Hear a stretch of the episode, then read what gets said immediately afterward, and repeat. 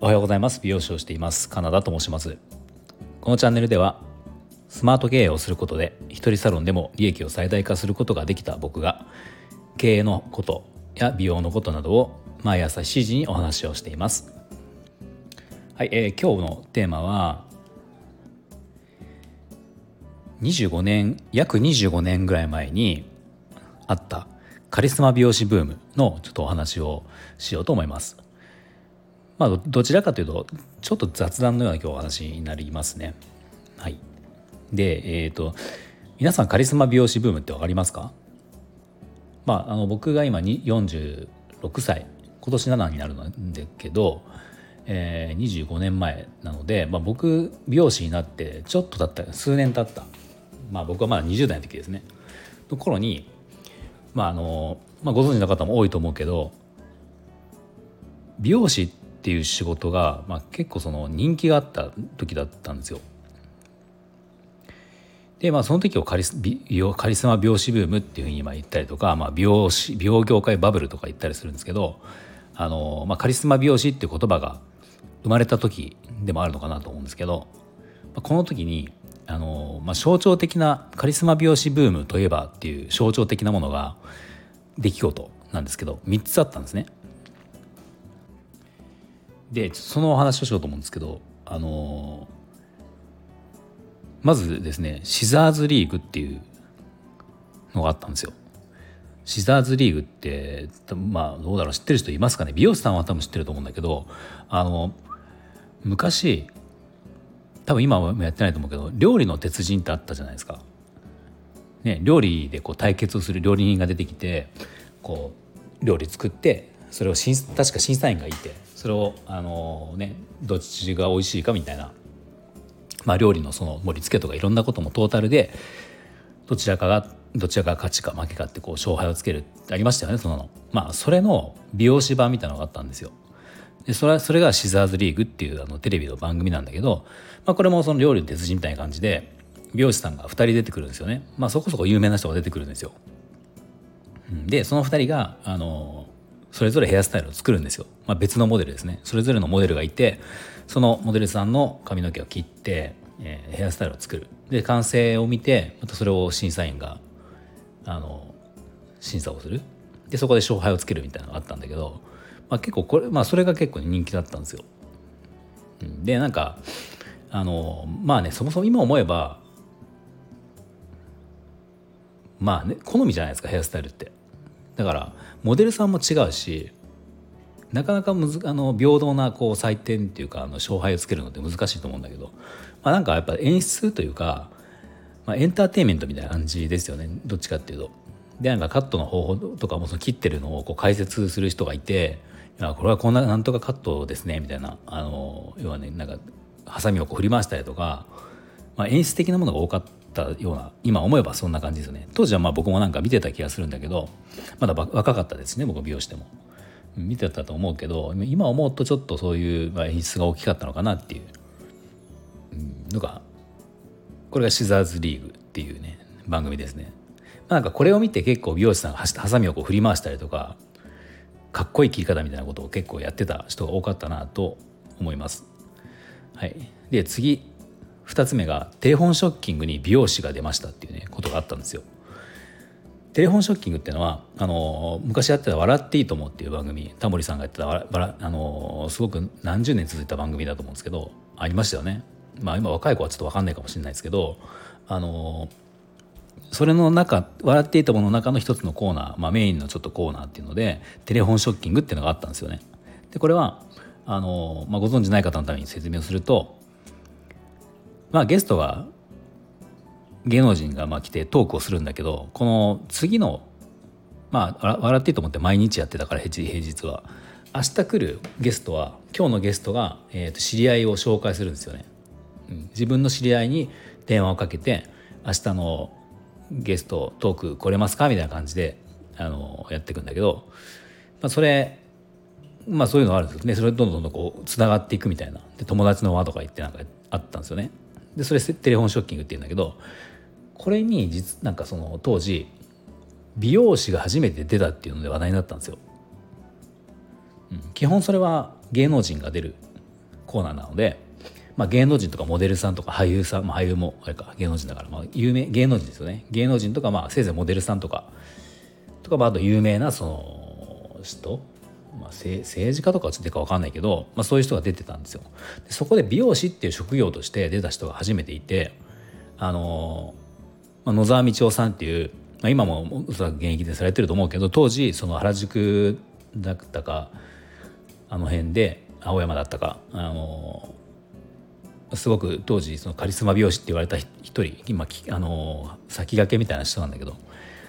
この野沢道夫さんっていう人が、まあ、誰の紹介か忘れたけどあのテレフォンショッキングのゲストに出たんですよねだから美容師がその「笑っていいとも」のテレフォンショッキングに出たっていうので、まあ、これかなり美容業界の中でも話題になって、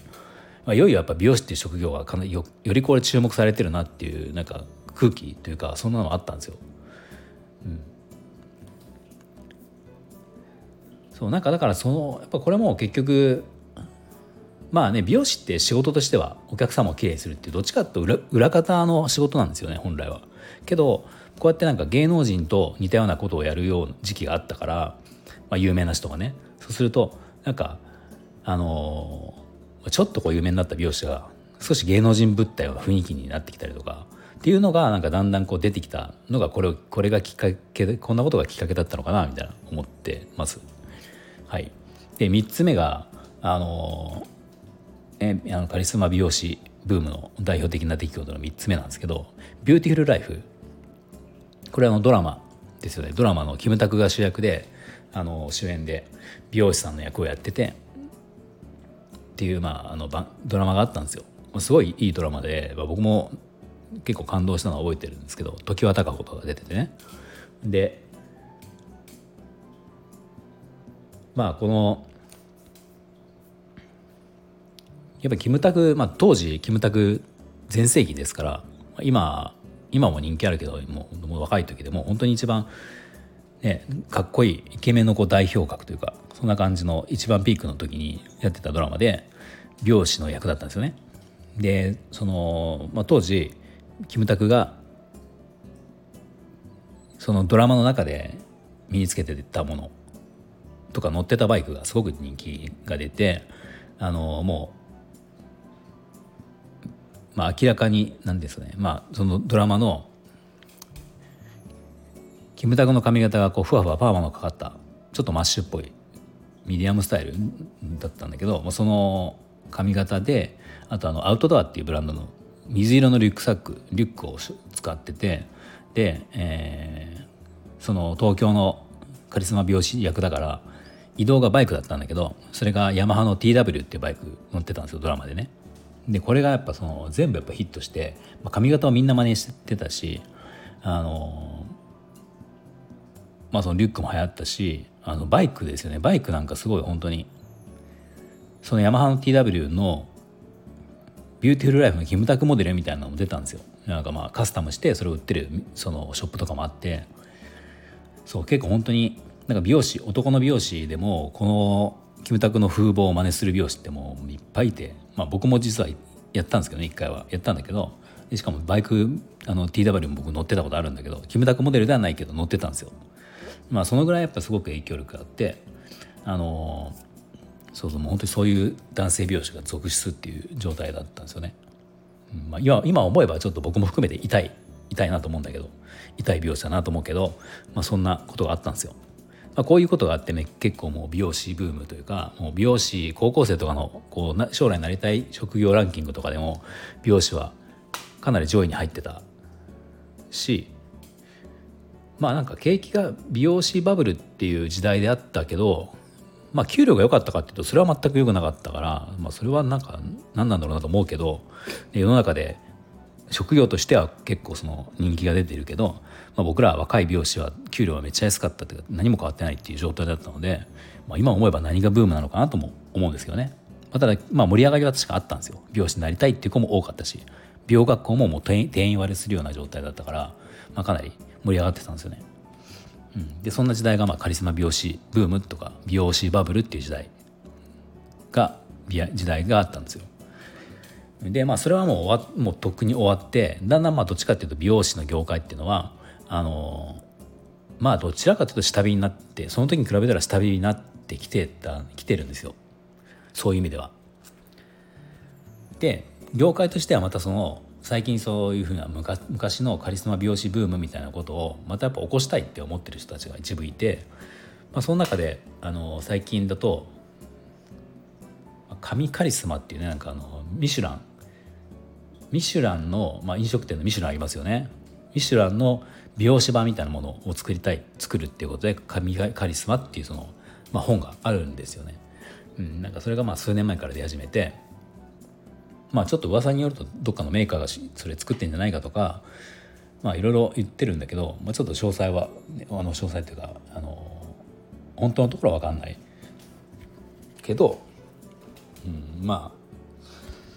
あなんかねそういうのであのまたブームを起こそうっていう感じはあるんですよね。まあ、けど僕が思うのはあのやっぱり今今思うとその当時のカリスマ美容師ブームの時の今挙げた3つのことも、まあ、その3つが流行ったっていうのってなんかすごく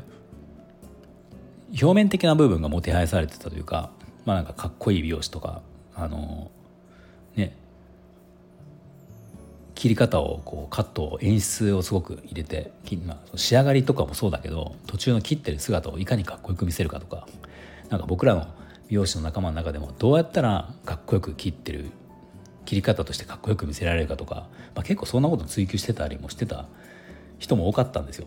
まあだからまあそれはそれで良かったんだけど、あのそれってやっぱり表面的なものなわけじゃないですか。まあ、今の時代はやっぱりお客様とかも結構目が肥えてるというかあまりその表面的なものっていうのは通用しなくなってるしそこにお客様っていうのは大して響かなくなってるので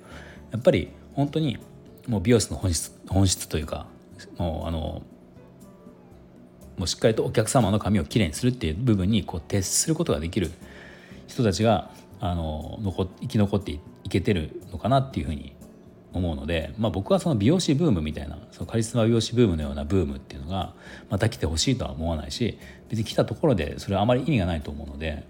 なんかそこを、ね、あの盛り上げようっていうその業界の一部に、まあ、別に反対はしてないっていうか反対とかではないんだけど、まあ、あまり僕はそこは関係ないのかなっていうふうに思ってます。まあそれをしたい人はやればいいとは思うんだけどなんかお客様が求めてるのってそこじゃないなっていうのはなんとなく自分では思いますよね。うん、はいじゃあ今日はあの少し長くなりましたが25年前にあったカリスマ美容師ブームのお話と、えー、最近またじゃあカリスマ美容師ブームを、えー、巻き返そうというかまた起こそうとしてる人たちがいるけど、まあ、あまり時代には合ってないんじゃないかなっていうそんなお話をしました。はいではあの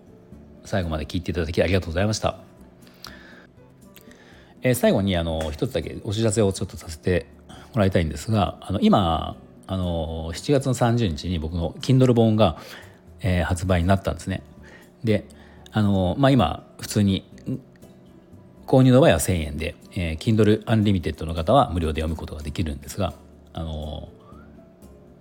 まあ、結構読んでくださった方にあのすごくいい感想をいただいたりとか評価もいただいたりとかしてあのありがたいんですがあのそうそうありがたいんですよ。なのでまた皆さんぜひぜひ皆さんまだ読んでない方には読んでほしいなって思うんですがあの、まあ、内容簡単に内容を言うと僕が、えー、遠回りをして10年かけて遠回りをしてきたことをあの一つの本にまとめたのでまあ、これから一人サロンをやろうっていう方とか今やってるけどなんとなく自分的にモヤモヤしてるとかうまくいってない部分があるとか売り上げ上がるけど休みが取れないとか、まあ、何か自分的にこうしたいけどどうなのかなみたいなことがある方はあの、まあ、僕はその10年間いろいろ試行錯誤というかこうしたりああしたりしてあの遠回りをしたけどある程度その本を見るとちょっと近道ができるんじゃないかなっていうことがあるので書いてあるのであのきっとお役に立てるんじゃないかなと思いますのでもしよかったら読んでもらえると嬉しいです。はい、えー、では最後まで聞いていただきありがとうございました。